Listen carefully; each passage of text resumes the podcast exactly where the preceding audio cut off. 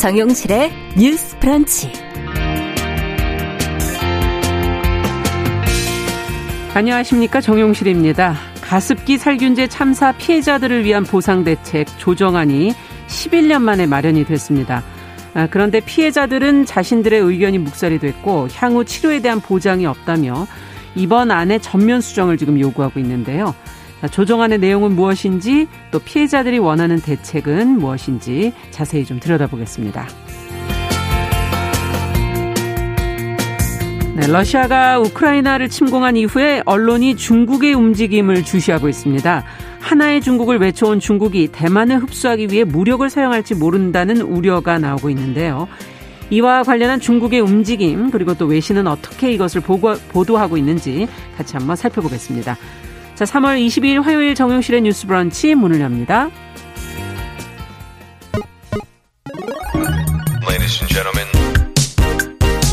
새로운 시각으로 세상을 봅니다.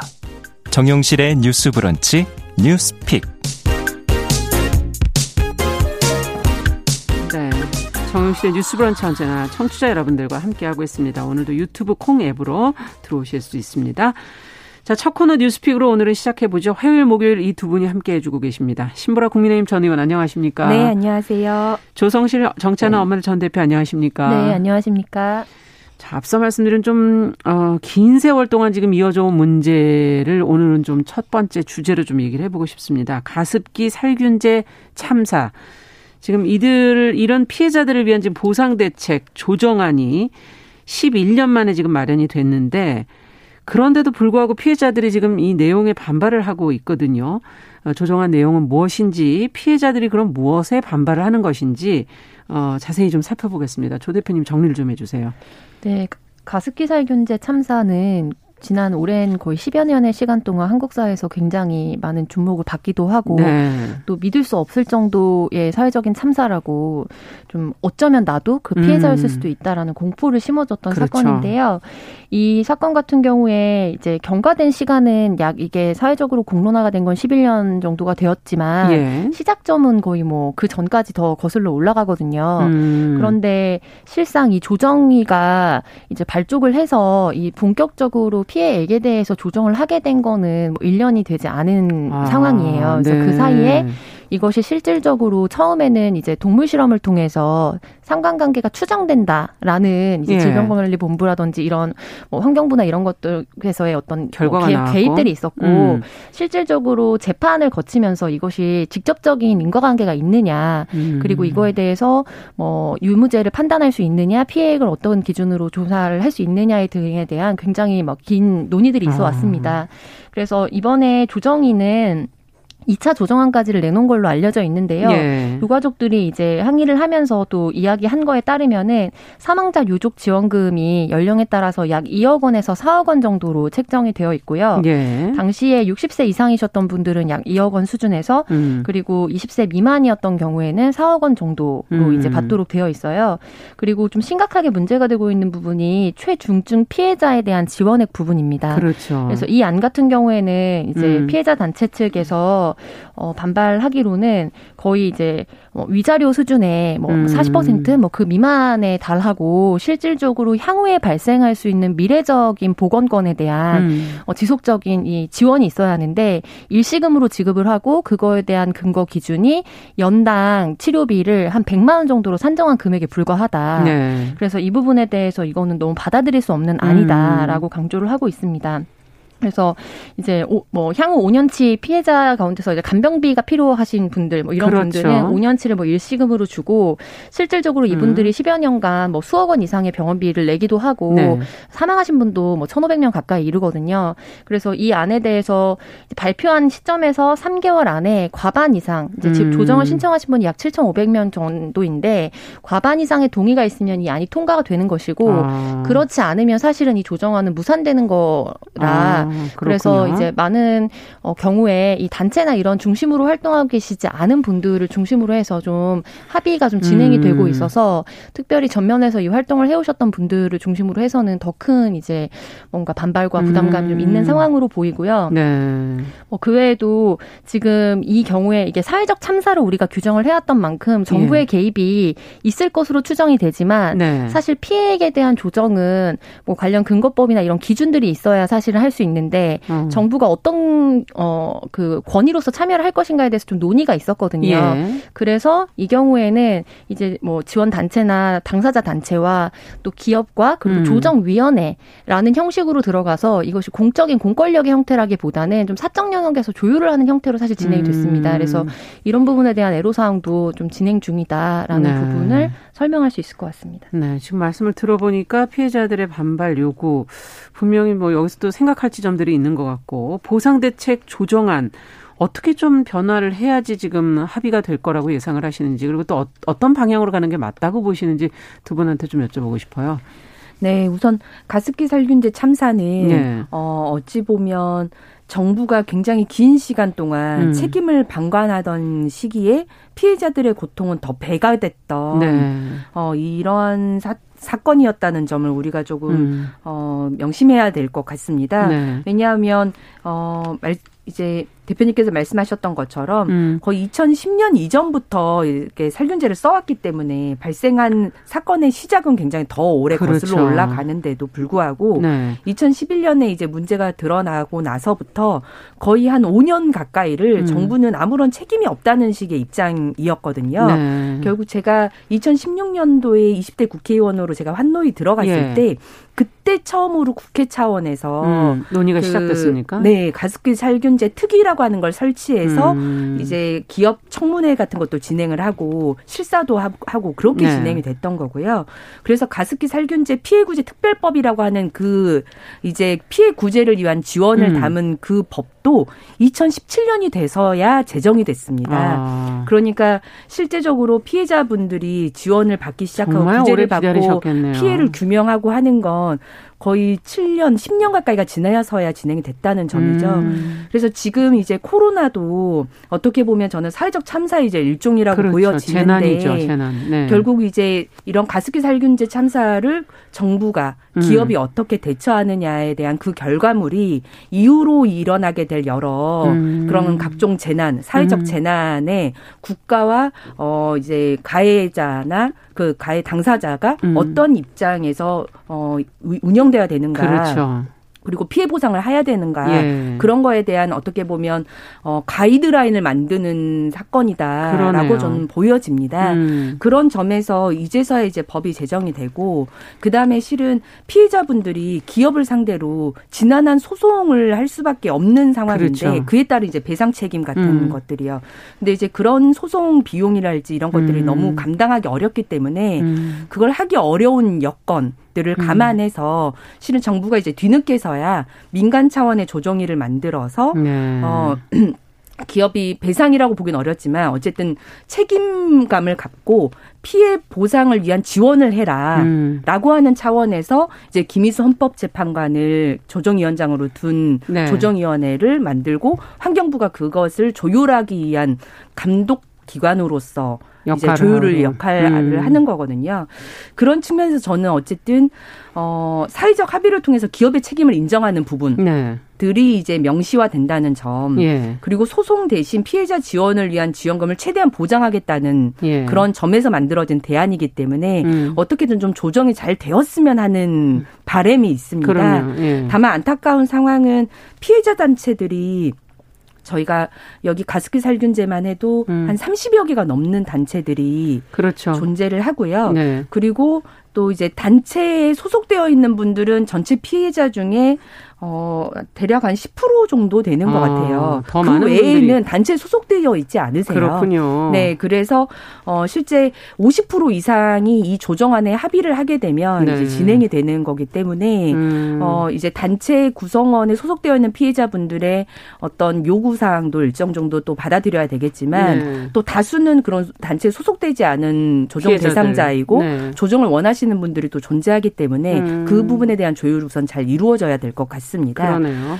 우선 음. 그래도 단체에 소속되어 있는 분들이 이제 주장하시는 바에 따르면 물론 조정안에 좀 맹점은 좀 있는 것 같아요. 네. 그래서 첫 번째로는 우선 연령에 따른 그 추가 지원금이 나뉘어져 있는데 네. 특히 이제 뭐 1세에서 10세 사이는 예. 뭐 최대 지원금이 어 2천만 원인가 3천만 원 이상이 되는데요. 예. 10세가 넘어가는 10대 피해자들은 예.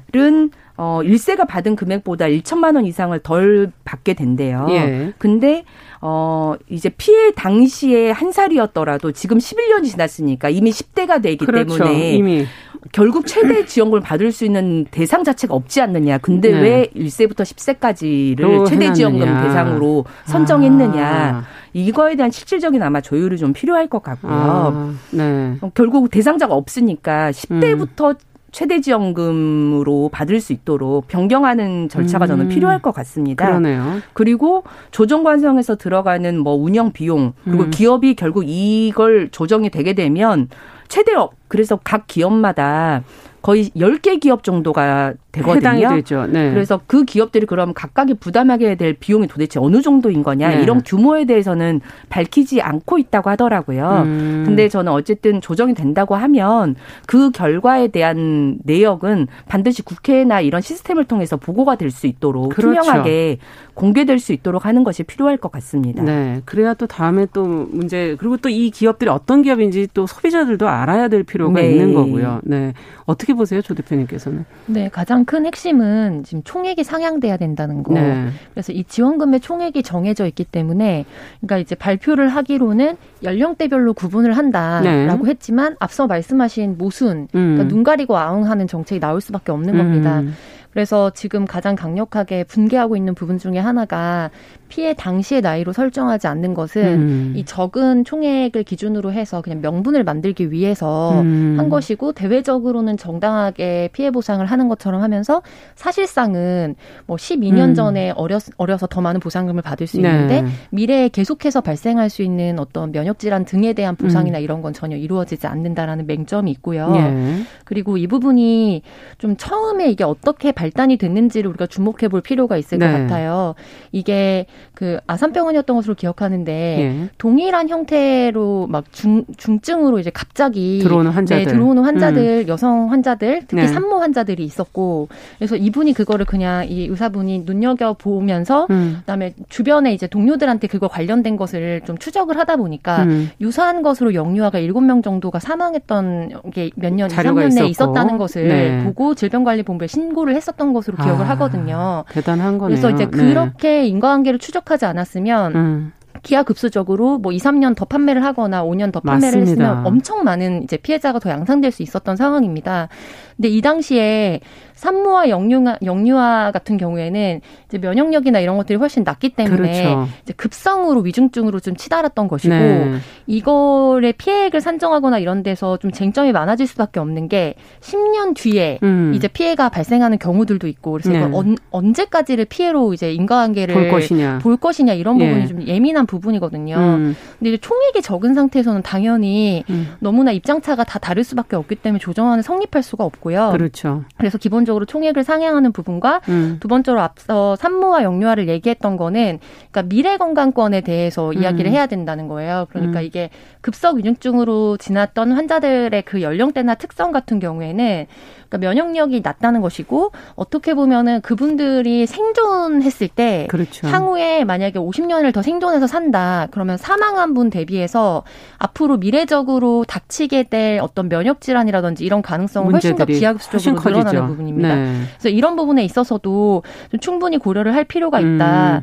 우리가 이 사건을 생각하면 옥시 이제 사장의 그렇죠. 사과를 좀 상징적으로 떠올리는데요. 기억이 납니다. 네, 네. 그리고 그 이면에는 법원의 판결이 음. 이제 사실상 초반에 굉장히 국민적 공분을 일으켰던 게 피해자는 넘쳐나는데 가해자를 맞습니다. 특정할 수 없고 음. 사실상 그걸 법적 책임을 물을 수 없다는 부분들이 좀 공분을 강하게 일으켰었거든요. 네. 그러니까 이게 입증 책임을 어떻게 할 것이냐인데 이제 빠르게 우리가 기술 과학이 발전하고 있잖아요. 네. 근데 이런 부분에서 과학은 굉장히 빠르게 발전을 하고 음. 규제를 혁파한다든지 이런 부분이 분명히 음. 필요한 부분은 있겠지만 이런 입증 책임은 피해자로 하여금 주도록 하고 예. 네, 정보 접근권은 떨어지는데 음. 빠르게 우리가 경쟁력을 가져야 한다는 이유로 규제나 이런 것들을 막 무분별하게 철폐하다 보면 음. 사후적으로 사실은 제2의 제3의 이런 참사들이 그렇죠. 발생할 수 있다는 점을 이번 새로운 정부에서도 충분히 이제 깊이 마음에 맞습니다. 새기고 기본 기조를 잃지 않아야 한다. 이런 부분을 강조하고 싶고요. 마지막으로는 네. 이게 음. 사회적 메시지를 준다는 거죠. 음. 최초에 이게 5천만 원 수준의 과징금밖에 음. 이제 불러일으키지 않았었습니다. 네. 근데 이거는 어떤 걸 주냐면 아 나중에 어떤 문제가 생길 수도 있겠지만 음. 생기더라도 결국 이윤이 남으면 그냥 진행하자라는 음. 어떤 사회적 분위기를 준다는 거. 음. 그래서 이제 코로나 관련해서 이제 손소독제나 분사하는 살균제 같은 거 많이 쓰시거든요. 근데 지금은 그게 유해성이 입증 안 됐다고 하더라도 사실 사후에 나올 수 있어요. 맞습니다. 이런 부분에 있어서 우리가 사회적 선례를 남긴다는 점에서 이 부분의 조정안은 굉장히 중요하네요. 납득 가능한 수준에서 이루어져야 할 것으로 보입니다. 네. 자, 오늘 좀 빡빡하긴 한데 앞에 저희가 코로나 브리핑을 좀 들어서 두 번째 뉴스를 간단하게 좀 살펴보도록 하죠. 아프가니스탄 특별 기여자의 자녀들이 이제 어제 등교를 시작했다는 소식이 보도가 나왔는데요.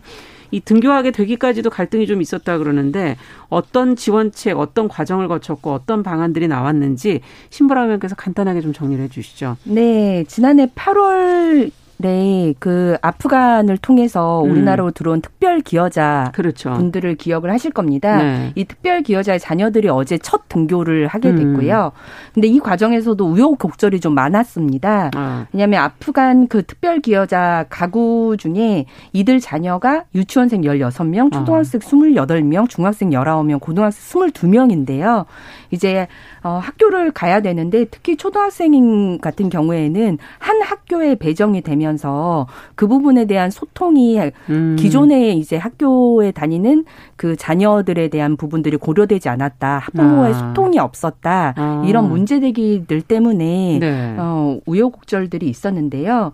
어, 그럼에도 불구하고 시교육청이 학부모를 상대로 두 차례 설명회를 개최해서 협조를 구한 끝에 네. 이제 아이들이 어, 학교에 등교를 할 수 있게 됐습니다. 음. 어, 다만 20여일 정도 늦게 등교를 하게 된 거고요. 음. 교육청은 학생들의 지원을 위해서 유치원과 초등학교에 여건 개선 교사, 교육활동 지원사, 한국어 강사 등을 지원을 하고요. 예. 초등학교의 경우에는 특별 학급으로 음. 새 학급을 6개월에서 12개월 정도 따로 별도로 운영을 하다가 네. 어느 정도 적응 기간을 갖고 나면 성장 정도에 따라서 음. 원래 배정받은 이제 일반 학급으로 네. 이렇게 복귀하게 되는 코스를 좀 마련을 한다고 합니다. 네. 자, 여기서 우리가 좀 생각해 봐야 될 부분이 없는지 한국어, 한국 문화 이런 걸 지금 잘 모르고 물론 한국을 위해서 거기 이제 아프간에서 활동을 해 주신 분들의 자녀들이지만 어떻게 수업을 해야 되는지 뭐 제안하고 싶으신 게 있다면 여기서 한마디씩 좀 들어보죠. 네. 이 부분에 있어서는 이제 뭐 한국어나 한국 문화 같은 거를 좀 추가적으로 배울 수 있도록 하는 조치가 있, 있던 있는 것으로 좀 보이고요. 음. 저는 강조하고 싶은 부분은 문화적으로 이제 하나로 수용되고 서로를 소통할 수 있게 되는 부분이 중요한 것 같습니다. 네. 근데 이 부분이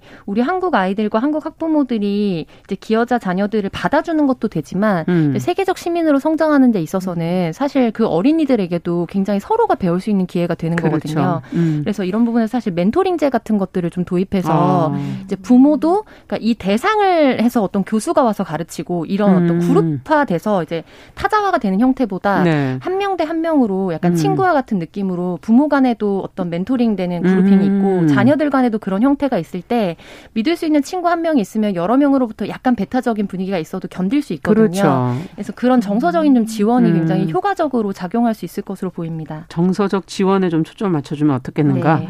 어, 어떻게 보세요, 신보라 의원께서는? 네, 저도 이제 이게 외국인들의 집단 어떤 음. 적응 이게 처음 첫 이죠. 사례이다 예. 보니까 이제 많은 우여곡절이 있었다고는 하는데 음. 교육청 관할이라서 그런지 지금 뭐 지금 여권 개성 교사, 음. 전문 상담 교사, 한국어 강사, 교육 활동 지원사 아. 이렇게 배정을 한다고 하는데요. 예. 좀 언어하고 교육에만 좀 치중된 느낌을 저도 음. 많이 아, 받았습니다. 그러네요. 특히 이제 전문 상담 교사는 한 명만 그러니까 음. 초등학교 열 28명인데 네. 한 명만 배정을 한 거예요. 음. 근데 실은 제가 봤을 때도 아이들의 정서 발달, 심리에 음. 대한 케어가 어쩌면 교육의 영역보다 훨씬 지금 중요할 수 있는데 진정한 교육의 영역 아니겠습니까? 네. 네. 그래서 전문 상담 교사가 부광될 필요성도 있을 것 같고 음. 필요하다면 요즘엔 이제 심리 바우처 같은 것도 네, 많이 맞습니다. 있어서요. 아. 말하자면 학교 후에 심리 관련한 센터 등과 연계를 해서 좀 안정을 좀 더 가질 수 있도록 아. 그 안정감이 우선 생겨야만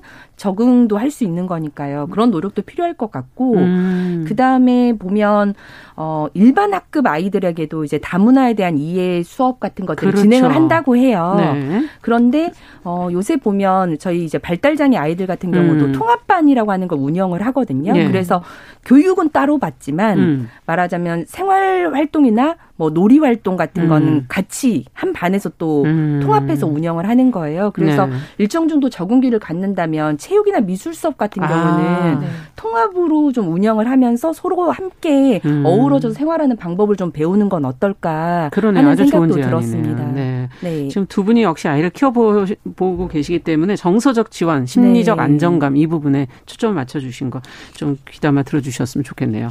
자, 두 분 말씀 여기까지 듣도록 하겠습니다. 뉴스픽 조성실 정치하는 엄마들 전 대표 신보라 국민의힘 전 의원 두 분과 함께했습니다. 말씀 잘 들었습니다. 네, 감사합니다. 감사합니다. 자, 정영실의 뉴스 브런치 1부 마치고 잠시 후에 들어오겠습니다.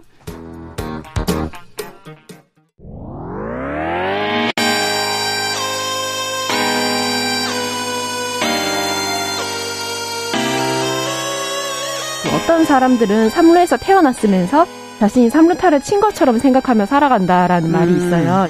3분 즉석카레 만들듯이 법안을 뚝딱뚝딱 잘 만들어내시는 분들이 왜 여기에 대해서는 음. 이렇게 직무유기를 하고 있을까 그런 문제가 들고 따끔하게 이 예. 여성 팬티에 달려있는 정체불명, 의미불명의 리본에 대해서 생각을 하게 됩니다. 도대체 이 아이는 왜 있는가? 경쾌하게. 정말 그런가요? 외신도 당황한 거죠. 이 사건을 보고 예. 도대체 한국에서 무슨 일이 벌어지고 있는 거냐? 음. 이거 한국의 성보수주의 때문 아니냐? 할 말은 하면서 같이 고민해보는 고민해 보겠습니다. 세상을 보는 따뜻한 시선 정용실의 뉴스 브런치. 네, 정용실의 뉴스 브런치. 어, 지금 시각 11시 31분입니다. 이번에는 시시한가 시인의 눈으로 뉴스와 세상을 좀 들여다보도록 하지요. 오늘도 방수진 시인 잘해주셨어요. 어서 오세요. 네, 안녕하십니까. 네, 어떤 뉴스를 좀 오늘은 같이 살펴볼까요? 네. 뭐 아나운서님께서 예. 무한리필 식당이나 뷔페 이런 곳 어, 자주 가시는지 뭐, 모르겠어요. 가본 적 있죠. 네. 자주는 안 가요, 저는. 네, 가면 많이 드시는. 뭐, 많이 그, 그 기대치만큼 못 먹어. 네, 본전을 많이 못 뽑는. 네. 최근에 네. 대전에 있는 무한리필 고깃집에서 음. 이 문제로 손님과 업주 간의 마찰이 벌어져서 이제 몸싸움까지 일어났다는 어. 기사가 있는데요. 아, 보도를 살짝 본 것 같은데요. 네. 네. A 씨가 이 무한리필 고깃집을 매달 한두 번씩 가는 손님이었다고 네. 합니다. 그러니까 지난 14일 직장 동료와 함께 이 식당을 찾았는데 식당 주인이 출입을 막아선 거죠. 아. 그래서 당황한 손님 A 씨가 어, 왜 못 들어가게 하나요? 라고 물었더니 예. 주인이 너무 많이 먹어서 그런 거니까 좀 양해해 주십시오라고 말했다고 합니다. 어. A 씨는 3주 전쯤에도 이 식당에 왔을 때 주인이 양념에 재워놓은 고기가 없다고 해서 입구에 돌아 입구에서 돌아간 적이 있었다고 음. 해요. 아마도 사장님께서 많이 먹는 손님의 얼굴을 좀 기억을 해두시고 일부러 받지 않은 게 인상적이셨나? 네, 이 손님은 한 번 방문할 때마다 뭐 두세 번 리필해 먹은 것이 전부인데 명색이 음. 무한 리필 체인점에서 다른 사람보다 고기를 조금 더 먹었다고 내쫓는다는 것이 음. 과연 말이 되는 것인가? 음. 많이 먹는 사람은 뭐 사절한다. 안내문이 붙어 있는 것도 아니고 조금 먹는다고 돈을 거슬러 주지 않는 것도 아니지 않느냐. 음. 그래서 어, 이 사장님의 주장은 좀 달랐습니다. 이 손님은 식당에 올 때마다 술과 식사 등 추가 메뉴를 주문하지 않고 고기만 최대 10번까지 리필했다. 식욕이 왕성한 젊은 고객도 어, 5차례 정도 리필하는데 이 사람은 좀 과했다라는 거죠. 어. A 씨가 방문할 때마다 고기를 너무 많이 드셔서 사실 팔수록 손해가 났다. 아. 이렇게 말씀하셨는데 코로나19 사태로 매출이 종전보다 80% 가량 줄어서 이 빚이 굉장히 늘어오고 있어서 예민해진 상황에서 이런 게 생겼지 않았나라는 아. 게 사장님 입장인데요. 참 이게 경찰 조사 대상까지 됐는데 아, 결국은 어려운, 네, 네. 어려운 시기에 좀 서로 배려하는 마음이 있었다면 이러한 일은 좀 발생하지 그랬겠죠. 않지 않았을까 하는 좀 안타까움, 아쉬움이 남습니다. 네, 만약에 코로나 사태로 지금 매출이 안 줄었으면 사장님도 그냥 좀 넘어가 주셨을 그럼요. 텐데 뭔가 서로 마음의 상태가 양쪽 다 이해는 되는데요. 방 네. 시인께서는 어떠세요? 어느 분 쪽에 지금 마음이 가고 있는 네, 건가요? 뭐 다 이해는 가지만 그래도 제가 손님 아니겠습니까? 음. 그래서 손님의 입장에서 조금 더 생각해 보게 네. 되는데 이 가게 컨셉이 무한 리필이기 때문에 이곳을 찾는 손님들은 음. 기본적으로 아 내가 좋아하는 메뉴를 좀 눈치 안 보고 음. 비싸지 않은 가격에 마음껏 즐기겠다라고 생각하고 방문을 했는데 음. 뭐 입장도 못 하고 문전박대를 받는다면 뭐 사실 그 집을 굳이 방문할 이유가 없겠죠. 음. 좀 당혹스럽기도 할 것 같아요. 네. 사장님께서도 좀 고기 소비량이 너무 커져서 운영에 지장이 좀 됐었다면 손님을 우선 받은 다음에 음. 좀 정중하게 요런 양의 어, 음. 얘기를 좀 드리면 좀 아쉬 움이 좀 덜하지 않았을까 하는 음. 생각이 듭니다. 네. 무한 리필이 진짜 무한 리필이라고 생각하는 사람이 많을까요? 뭐 그런 생각도 저는 들어요. 네. 그냥 뭐 리필 보통 한두 번 그냥 가는 거 아닌가 하는 생각이 음. 드는데 어느 정도가 적정선이라고 보세요? 네, 굉장히 어렵고도 애매한 질문이 아닐까 싶어요. 제가 정말 고민을 많이 했어요. 네. 무한 리필이라고 하면 그러면 적정 수준이 얼마일까? 음. 제가 생각하기로는 음. 최소 세번에서 음. 최대 다섯 번 정도가 심리적 마지노선이 아닐까 심리적 싶습니다. 심리적 마지노선. 네, 요거 이유가 있는데요. 예. 한 번은 기본으로 먹습니다. 어. 맛있으면 한 번 더 먹습니다. 네. 그리고 배부르게 먹기 위해서 한 번 더 리필하죠. 음. 그래서 세 번이 최소라고 보고요. 아. 그런데 많이 드시는 분은 이제 기본 한 번, 맛있어서 한 번, 음. 근데 배부를 때까지 시간이 좀 걸려요. 왜냐하면 이제 양이 있기 때문에 그래서 한 다섯 번 정도 리필할 수 있겠죠. 아. 그런데 이 다섯 번을 넘어서 일곱 번, 열 번 리필하시는 분들 분명히 계실 아. 거거든요. 무한 리필 가게 입장에서도 이런 손님만 대다수라면 굉장히 곤혹스럽겠죠. 그렇죠, 그렇죠. 그런데 이렇게도 한번 생각해 보자고요. 아나운서님과 저처럼 음. 이런 손님도 있을 거거든요. 네. 리필을 두 번도 못 해 먹는 사람. 네. 그러니까 이상하게 그렇게 돼, 많이 먹으려면 못, 못 먹겠어요. 저도 네. 양이 좀 네. 작으면서 네. 자주 고픈 타입이라 맞아요. 리필집 가도 두 번 먹으면 정 끝이거든요. 음. 그러면 저 같은 손님이 한 10%. 리필을 10번 해 먹는 손님이 한 10%. 음. 그래서 다섯 번 전으로 리필해 드시는 분들이 한 50% 정도면 음. 좀 적절한 비즈니스 모델 구조가 되지 않을까. 제가 한번 고민을 해 봤습니다. 아니, 리필 관련해서 민망했던 기억이 혹시 있으세요?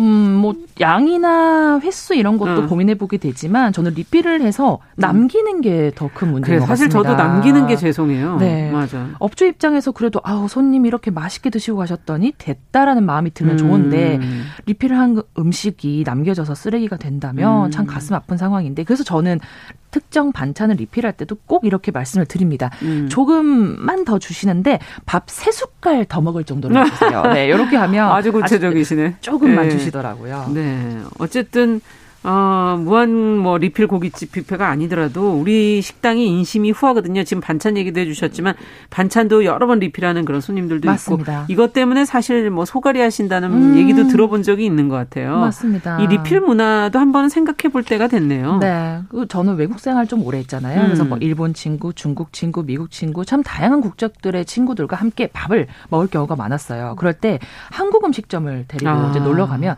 친구들이 정말 놀래요. 어, 수진, 나 이거 음식 안 시켰는데 나왔어. 어. 잘못 나왔다고 말해야 되는 거 아니야? 어. 근데 아니야, 이거 하나 시키면 같이 주는 거야. 라고 하면, 와, one plus one 아니 one plus three다. 너무 대단하다. 그렇죠. 이러고도 남냐. 이렇게 말을 하더라고요. 음. 이게 흰 쌀밥에 사실 다양한 반찬을 반찬. 곁들여 먹는 문화의 특수성에서 비롯된 것이 이제 음. 흰 쌀밥만 주지 않더라도 이제 어떤 메뉴를 시켜도 그렇죠. 같이 제공하는 하나의 인심의 세트로. 문화, 네. 정이 돼버린 거잖아요. 음. 그런데 식재료 값이 천정부지로 올라 올라서 사실 반찬을 제공받는다는 것 자체가 음. 우리가 굉장히 고마움을 느껴야 하는 부분도 그렇죠. 많거든요. 네. 근데 그것을 끊임없이 요구한다든지 하는 행동은 좀 유심하게 기억을 해봐야 될 것 같고 예시 하나를 들어드릴게 저희 집안 어르신이 음. 굉장히 손맛이 좋으셔서 음식점을 직접 경영하셨어요. 아. 모든 재료를 직접 농사를 지으셔서 친환경 재료로 쓰고 조미료 없이 만드시고 반찬이 정말 맛있었어요. 아이고. 손님들이 와서 계속 반찬만 리필하시는 거예요. 어머나. 처음에는 반찬이라도 이렇게 찾으시면 입소문이 더 나서 아, 오시겠지. 오시겠지 했는데 입소문이 내지도 않고 혼자 조용히 와서 단품 메뉴 하나 시키고 반찬을 세네 번씩 리필해 가시는 음. 그런 손님들이 느니까 어르신께서 반찬 만드는데 드는 품이 너무 크고 매출은 그쵸. 그만큼 안 올라서 적자가 돼서 못하겠다 하면서 아. 관두셨어요. 참 미래의 소비자들은 아예 이제 그것 때문에 맛볼 기회조차 사라진 거잖아요. 이런 조, 괜찮은 식당은 정말, 정말 오래 가면 네, 좋은데. 네, 참 오래 가면 좋은데 음. 그런 의미에서는 정말 안타까운 사례가 아닐까 싶습니다. 네. 이게 적당한 선이라는 게 참 기준이 좀 필요할 것 같아요. 그냥 무한이라고 쓰지 마시고 어, 이번 일처럼 손님을 가려받는 것도 또 음. 어, 이렇게 문제가 되지 않습니까? 이거 어떤 좀 센스가 서로 좀 있으면은 이런 문제를 해결할 수 있지 않을까 싶습니다. 네, 맞습니다. 어 느 한쪽의 마음 상함이나 희생이 아니라 네. 좀 조금의 서로의 양보를 통해서 센스 있는 풍경을 만들 수 있는 방법이 없을까 음. 고민을 해봤습니다. 어, 우선 업주들 입장에서는 요런 솔루션이 어떨까 해요. 어. 손님을 가려받거나 이제 문전에서 음. 거부하는 것보다는 좀 유머와 위트가 가미된 안내문을 좀 먼저 보여드린 겁니다. 뭐라고? 늘어나는 무한 리필 횟수로 문을 닫는 가게가 많습니다. 하지만 저희는 코로나와 경제 위기에도 불구하고 끝까지 살아남아 무한 리필 서비스를 손님께 무한 리필 해드리고 싶습니다. 저희 매장은 그래서 다섯 번의 무한 리필 횟수를 제한드립니다. 감사합니다. 뭐 요런 어, 밑에 있는 귀엽네요. 네, 귀여운 네. 문구라든지 손님께서는 이제 리필을 이용하되 잔반을 좀 남기지 않는 배려와 센스를 진짜 좀, 중요하죠. 네, 손님들이 오래오래 무한 리필 서비스를 제공할 수 있도록 자주 가게를 방문해 주는 것도 좋겠죠. 음. 그래서 내가 아무리 좀 양이 많더라도 한 달에 한 세 번 정도 방문한다면 한 음. 번은 다섯 번 미만, 한 번은 다섯 번, 한 번은 다섯 번 이상 이렇게 음. 좀 평균 횟수를 좀 나름대로 맞춰서 센스 있게 나름대로 내 나름대로 센스를 좀 아. 발휘하는 것도 방법이지 않을까 싶습니다. 그러네요. 뭔가 이런 눈치라고 해야 되겠죠. 맞습니다. 이런 거를 서로 그 균형을 맞춰가는 네. 게 눈치, 눈치죠. 염치, 염치, 예, 배려 뭐 이런 게 필요한 것 같네요. 음. 이런 게 우리 일상생활에도 음. 참 많은데요. 음. 뭐 사실 이제 이런 서비스잖아요. 이런 것들을 주는 것들이. 네. 이제 사실 다음 제품 구매에 참고를 해달라는 의미인데 음. 이게 당연하다 음. 아니면 공짜다 이런 인식을 하게 되면 참 염치나 배려가 그렇죠. 없는 행위가 있어질 수밖에 없죠. 음. 그래서 못가게에서 옷을 시작하는 경우도 이제 뭐 입는 게 맞긴 한데 음, 입어 볼 수 있는데 이제 수십 벌을 입어보고 이제 안 사고 나간다든지 아. 니면 시식 코너인데 시식을 하랬더니 한 끼 식사를 하시는 분들이라든지 아. 니면 이제 서점과 도서관은 어. 분명히 다른 곳인데 네. 서점에 와서 도서관처럼 책을 계속 아. 이제 열람만 하고 가신다든지 네. 이런 것들이 참 뭐 생각해 부분인데 이런 서비스가 참 우리에게 무료로 무제한 아무 대가 없이 주어지는 것이 아니라 음. 다음에 구매를 위한 좀 업체의 배려라는 음, 것을 그렇죠. 좀 잊지 않으셨으면 좋겠어요. 네. 네. 자, 그렇다면 이런, 이런 마음을 좀 표현할 수 있는 시가 있을까요? 네, 그래서 참 알아서 배려하고 알아서 선 지킬 줄 아는 센스, 네. 시를 통해 배워봤으면 하는데요. 음. 오늘은 낭독부터 먼저 하고 말씀 나누겠는데, 제가 찾아온 시는 자연에게서 배운 것이라고 하는 헨리 음. 데이비드 소로우 시인의 작품입니다. 먼저 낭독하고 말씀 나눠보겠습니다.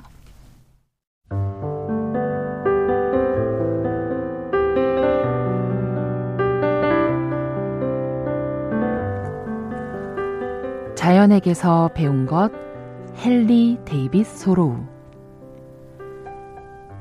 여기 전에 알지 못하던 어떤 분명하고 성스런 약이 있어 오직 감각뿐이던 내게 분별력이 생겨 신이 그러하듯 사려 깊고 신중해진다. 전에는 듣지 못하던 귀와 보지 못하던 눈에 이제는 들리고 보인다. 세월을 살던 내가 순간을 살고 배운 말만 알던 내가 이제는 진리를 안다.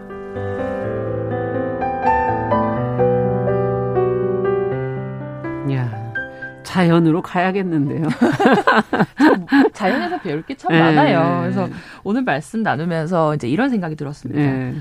네. 이제는 우리가 받는 모든 것들에게서 좀 당연하다는 생각을 벗어나야 되지 않을까. 그러네요. 자연도 그렇고. 자연도 그렇고 이제 네. 당연한 것이 아닌 것이죠. 그래서 감각뿐이던 지난 날을 벗어나서 좀 분별력을 갖추고 상대방을 향한 사려 깊음과 신중함을 좀 가져야 될 시기가 아닐까. 음. 이 헨리 데이비드 소로우의 시인의 말처럼 네. 식당에서 주시는 반찬을 포함해서 우리가 일상생활에서 느끼는 소소한 혜택들이 이 우리가 너무 당연하다고 생각하고 감각적으로 누리기에만 급급하지 않았을까 음. 싶었습니다. 그래서 이 시인이 이러한 안일함에서 벗어날 수 있는 성스러운 약이 있다고 했는데 아, 그게, 그게 우리에겐 뭘까라고 생각해 보니까 음. 배려심을 느끼는 것, 감사함을 느끼는 그 음. 그 마음의 자세가 아닐까 생각이 들었습니다. 네. 지난날 우리는 좀 이러한 배려와 감사를 듣지도 보지도 못했던 눈과 귀를 가지고 있지 않았을까. 음. 그래서 내가 배려와 감사를 느끼는 귀와 눈을 가진다면 음. 더 오랫동안 배려와 감사를 느낄 수 있는 그런 혜택이 나에게 되돌아온다는 것을 좀 잊지 음. 않았으면 좋겠어요. 네. 혼자가 아닌 모두가 함께하는 삶을 살고 내가 얻는 것뿐만 아니라 베풀어줌의 고마움을 기억하는 사회. 음. 오늘은 좀 그런 마음에 대해서 곱씹어 봤으면 합니다. 네. 이름은 이런 마음만 있다면 싸움이 없겠죠. 네. 네. 자연으로 돌아 갈수 있겠죠. 네. 자, 오늘은 어, 우리나라 리필 문화로 인한 갈등, 또 눈치와 배려하는 마음에 대해서 시시한가에서 음. 살펴봤습니다. 방수진 시인 수고하셨습니다. 네, 감사합니다.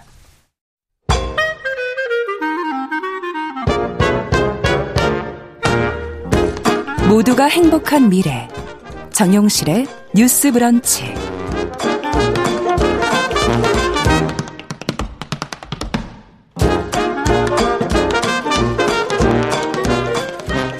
네, 정신의 뉴스 브런치 듣고 계신 지금 시각 11시 44분입니다.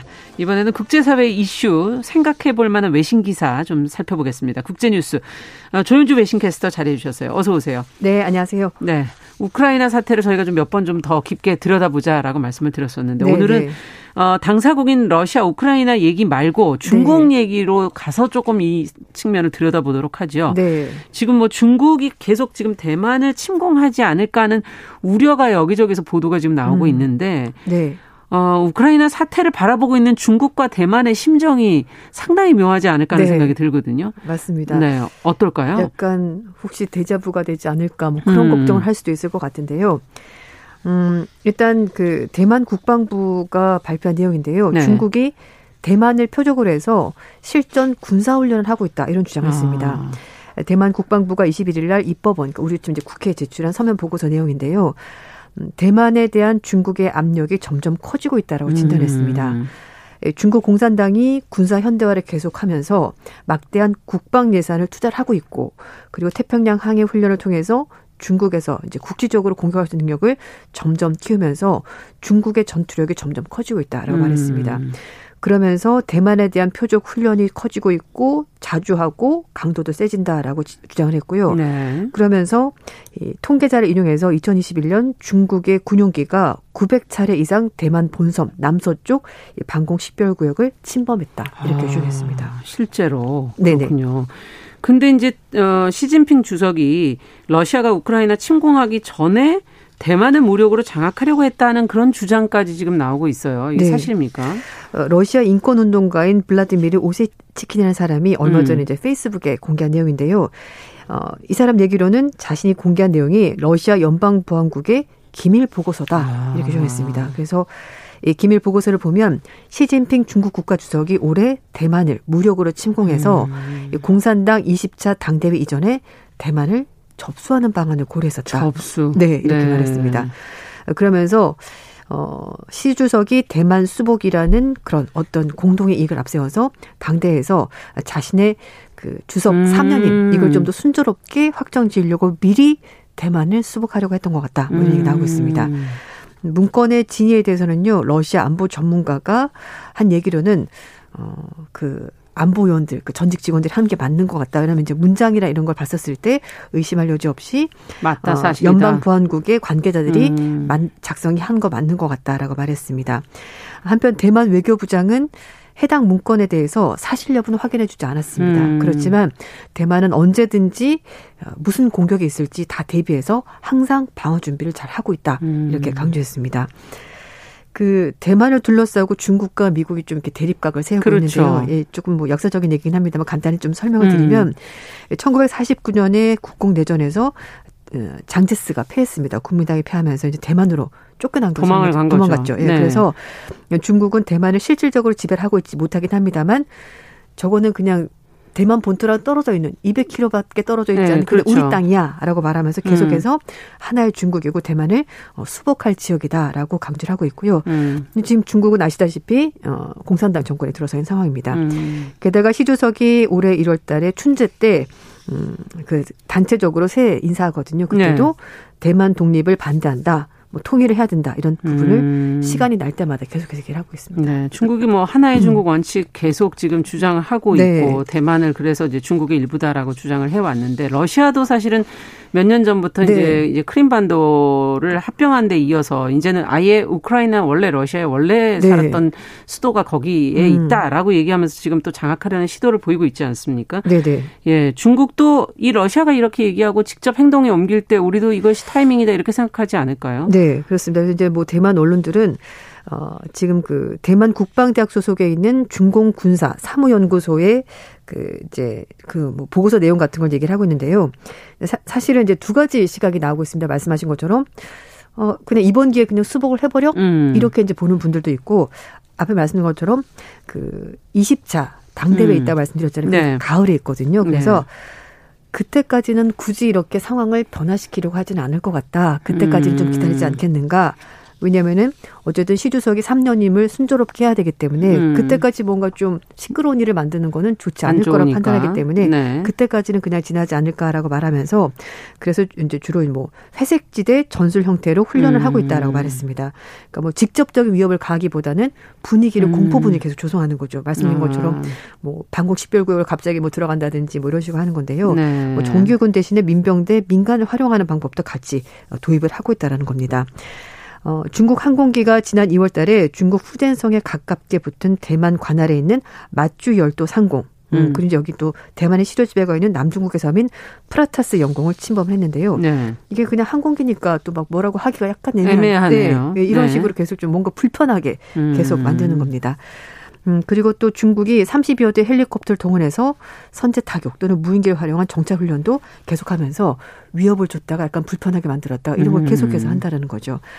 음, 연구소는 중국의 이런 행동들이 물론 대만을 겨냥한 위협적인 행동이 맞긴 한데 그렇다고 해서 가까운 시일 안에 중국이 음. 어떤 군사적인 물리적인 행동을 하지는 않을 것 것이다. 같다. 그렇지만 늘 불안한 건 사실이다. 이렇게 음. 얘기를 하고 있습니다.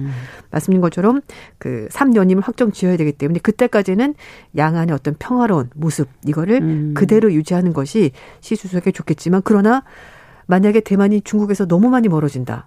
너무나 적대적이다. 음. 그러면은 중국이 뭔가 다른 취할 가능성도 있다. 완전히 배제할 수는 없다라는 거죠. 네. 그것도 지금은 또 반중 정부가 들어서 있는 상황이고요. 그렇죠. 차이원 총통이 그렇죠. 네네 그러니까요. 네. 우크라이나가 근데 생각보다 지금 러시아의 결사항전을 하는 모습을 네, 전 세계에 보이고 있고 네. 이걸 바라보는 다른 나라보다 대만의 생각은 어떨까? 음. 그게 또 참 궁금하네요. 그렇죠. 왜냐하면은 사실 뭐 전력적으로 봤었을 때뭐 러시아가 뭐 완전히 밀리죠. 네, 뭐, 뭐 이거는 뭐 우크라이나는. 뭐, 네. 뭐 계란으로 바위치기 같은 그런 예. 게임이 될 거라 생각을 했었는데 의외로 결사항전. 네, 있죠, 그러다. 보니까 러시아가 음. 좀 약간 당황하는 모습을 보였고 생각보다 빨리 어, 작전이 진행되지 않고 음. 있다라는 평가가 나오고 있는데요. 그래서 홍콩의 사우스차이나 모닝포스는 대만이 압도적인 군사력을 가진 러시아에 맞서서 싸우는 우크라이나 모습을 통해서 교훈을 어, 음, 찾고 있다라고 얘기를 하고 있습니다. 음, 뭐 비대칭 전력 이제 이런 얘기를 하고 있는데요. 음. 어, 어쨌든 군사적인 그런 객관적인 상황을 봤을 땐 당연히 중국이 더뭐 네, 네. 확실히 뭐 우위에 있죠. 음. 근데 그럼에도 불구하고 대만도 우크라이나 사태를 보면서 음. 꼭 물리적으로 음. 객관적으로 우위에 있다고 해서 이기는 게임이 아닐 수도 있겠다라는 그렇죠. 생각을 한다는 거죠. 그래서 아, 대만 국방부 장관이 최근에 국회 출석해서 러시아와 우크라이나 전쟁에서 대만이 도출할 수 있는 가장 큰 교훈은 음. 군사적인 열세에도 우크라이나가 독특한 국내 상황 그리고 비대칭 전력을 활용해서 러시아라는 거대한 적에 잘 저항하고 있다라고 음. 평가했습니다. 그러면서 우크라이나인들이 이동하기 쉽고 좀 음. 조작하기 쉬운 사실 좀 첨단 무기는 아니죠. 그럼 네. 간단한 무기들 사용해서 어, 그걸 가지고 러시아 침략을 막고 있기 때문에 비대칭 전력을 사용해서도 지금 굉장히 음. 결상전하면서 음. 잘 견디고 있다라고 얘기를 하는 겁니다. 뭐, 뭐, 땅굴로 침투한다든지, 뭐, 게릴라전, 뭐 이런 아. 식으로 하기 때문에 이런 것들을 활용한다면은 어쩌면 이제 그런 것들 쓰고 있기 때문에 우크라이나가 지금까지 견디고 있는 것 아닐까라고 그렇죠. 얘기를 하고 있습니다. 네. 네. 미국도 뭐 사실 다른 나라와 상황에서도 게릴라전 이런 네. 때참 힘들어했었던 베트남전에서도 그랬었고 경험들이 있지 않습니까? 네, 네, 네. 어, 이제 지상군만 보더라도요. 중국은 100만 명이 넘는데 대만은 8만 8천 명에 불과합니다. 음. 물론 인구수가 큰 차이가 있으니까 그렇죠. 그렇긴 한데요. 네. 중국은 항공모함이 두 대, 대만 하나도 없습니다. 음. 잠수함도 중국은 56대, 음. 대만은 딱 두 대. 뭐 이런 식이니까 객관적으로 봤을 때 사실 게임이 안 됩니다. 두 그러네요. 양측이. 네. 어, 그래서 최근에 이제 대만이 꾸준하게 하고 있는 것이 미국이나 서방 국가로부터 무기를 계속 아. 수입을 하는 거거든요. 그래서 지난 수년간 이 중국의 군사적 압박에서 벗어나기 위해서 미국으로부터 전투기, 뭐 전차 그리고 네. 어, 포병 로켓 시스템, 자주포 어. 이런 것들을 신형 무기를 계속 수입을 하면서 대만으로서도 자기를 지키기 위해서 방어 무기를 대폭 확충을 하고 있고요. 예. 뭐 이와 동시에 비대칭 전력 강화에도 심혈을 기울이고 있다고 합니다. 예. 뿐만 음. 아니라 대만이 예비군 전력 강화에도 어, 좀 강하게 추진하고 있다고 하는데요. 음. 일단 4개월인 의무병들의 복무 기간 중 훈련 간도를 좀 더 높였다고 합니다. 네. 그리고 차이원 총통 지시로 4개월인 의무군 복무 기간을 연장하는 방안도 검토를 하고 있고요. 그래서 이제 대만도 나름 전력을 강화하는 쪽으로, 쪽으로 노력을, 노력을 기울이고 있습니다. 근데 어쨌든 러시아의 우크라이나 침공과 중국의 대만 침공은 뭔가 좀 다른 구체적으로 좀 다른 점이 있긴 있어요. 네, 왜냐하면 이제 앞에 말씀드린 것처럼 어 이제 이거 내정 간섭으로 그, 러시아 입장에서는 러시아와 우크라이나 네. 두개 별개 주권 국가다 음. 이렇게 보는 거고요. 중국 입장에서는 대만은 주권 국가가 아니라는 거죠. 그냥 음. 우리 영토의 일부이기 때문에 이거는 뭐 대만 문제는 중국의 음. 내정 문제이지 우크라이나와 러시아처럼 두 국가 간의 분쟁을 보는 것은 전혀 다른 문제다. 그렇기 네. 때문에 우크라이나와 러시아, 중국과 대만은 다르다. 다른 문제다. 이렇게 음. 중국은 선을 긋고 있습니다. 네. 근데 또 미국이 과연 대만을 네. 침공하면 가만히 있을까요? 아, 지금 우크라이나의 음. 경우하고는 그 부분에서 좀 다르지 않을까 하는 생각도 네, 드는데요. 말씀드린 것처럼 네. 대만은 어쨌든 민주국가이고 음. 그리고 지금 어 어떻게 보면 이제 중국과 대립각을 세우고 있는 나라이기 때문에 네. 대만이 공격을 받는다 당연히 중국이 가만히 그러니까 미국이 가만히 있지 않을 것이고 어쩌면 더 큰 상황이 벌어질 수 음. 있고 미국이 개입할 가능성도 충분히 있고요. 게다가 지금 그 반도체 경제적인 문제까지 음. 얘기가 나오고 있거든요. TSMC가 대만이죠. 네, 맞아요. 그래서 네. 사실 우리가 지금 요즘 쓰고 있는 모든 전자기계 반도체가 다 들어가고요. 예. 그 반도체를 어, 전 세계에서 가장 그 파운드리를 가면 업체죠. 네, 설계도를 막 주기만 하면은 제품 만들어 주거든요. 음. 그래서 전 세계 반도체 생산의 65%를 TSMC라는 회사가 하고 음. 있습니다. 거기에다가 또 하나 들어가는 것이 TSMC로부터 반도체를 받는 회사들이 애플, 음. 인텔, 뭐, 그러니까 미국 회사들이 기업들. 굉장히 많거든요. 그러니까 아. 미국도 TSMC와 굉장히 긴밀하게 사업을 하고 있는 상황인데, 음. 혹시라도 중국이 대만을 공격하거나 뭔가 네, 물리적으로 생기네요, 타결하게 되면은 음. 미국이 받게 되는 경제 타격이 굉장히 크다라는 거죠. 그러네요. 그렇기 때문에 미국도 대만은 꼭 지켜야 되는 대상이 되는 겁니다. 네. 그래서 다 중요하네요. 경제적으로 봤을 때 미국한테 중요하고 중국에게도 네. 중요하고 네. 어떻게 정리를 해야 될까요? 어, 음. 중국이 쉽게 움직이지는 못할 거다. 음. 그렇지만 앞에 말씀 것처럼 뭐 회색 전략 같은 걸 사용을 해서 대만이 일정선 이, 네, 일정선 이상을 넘지 못하도록 조율을 음. 하도록 그렇게 계속 할 것으로 보이고요. 음. 만약에 혹시라도 음. 중국이 대만을 건드린다? 음. 그거는 러시아가 우크라이나를 건드리는 것보다 더 큰 결과를 초래할 만한 아. 큰 일이 벌어질 수도 있습니다. 네. 네. 어쨌든 예의 주시해 봐야 되겠습니다. 국제 뉴스 어, 조현주 배신캐스터와 함께 오늘은 중국에 관한 이야기 살펴봤습니다. 말씀 잘 들었습니다. 감사합니다. 네, 감사합니다. 자, 정은실의 뉴스 브런치 이제 화요일 순서도 같이 인사드려야 되겠네요. 저는 내일 오전 11시 5분에 다시 뵙겠습니다. 안녕히 계십시오.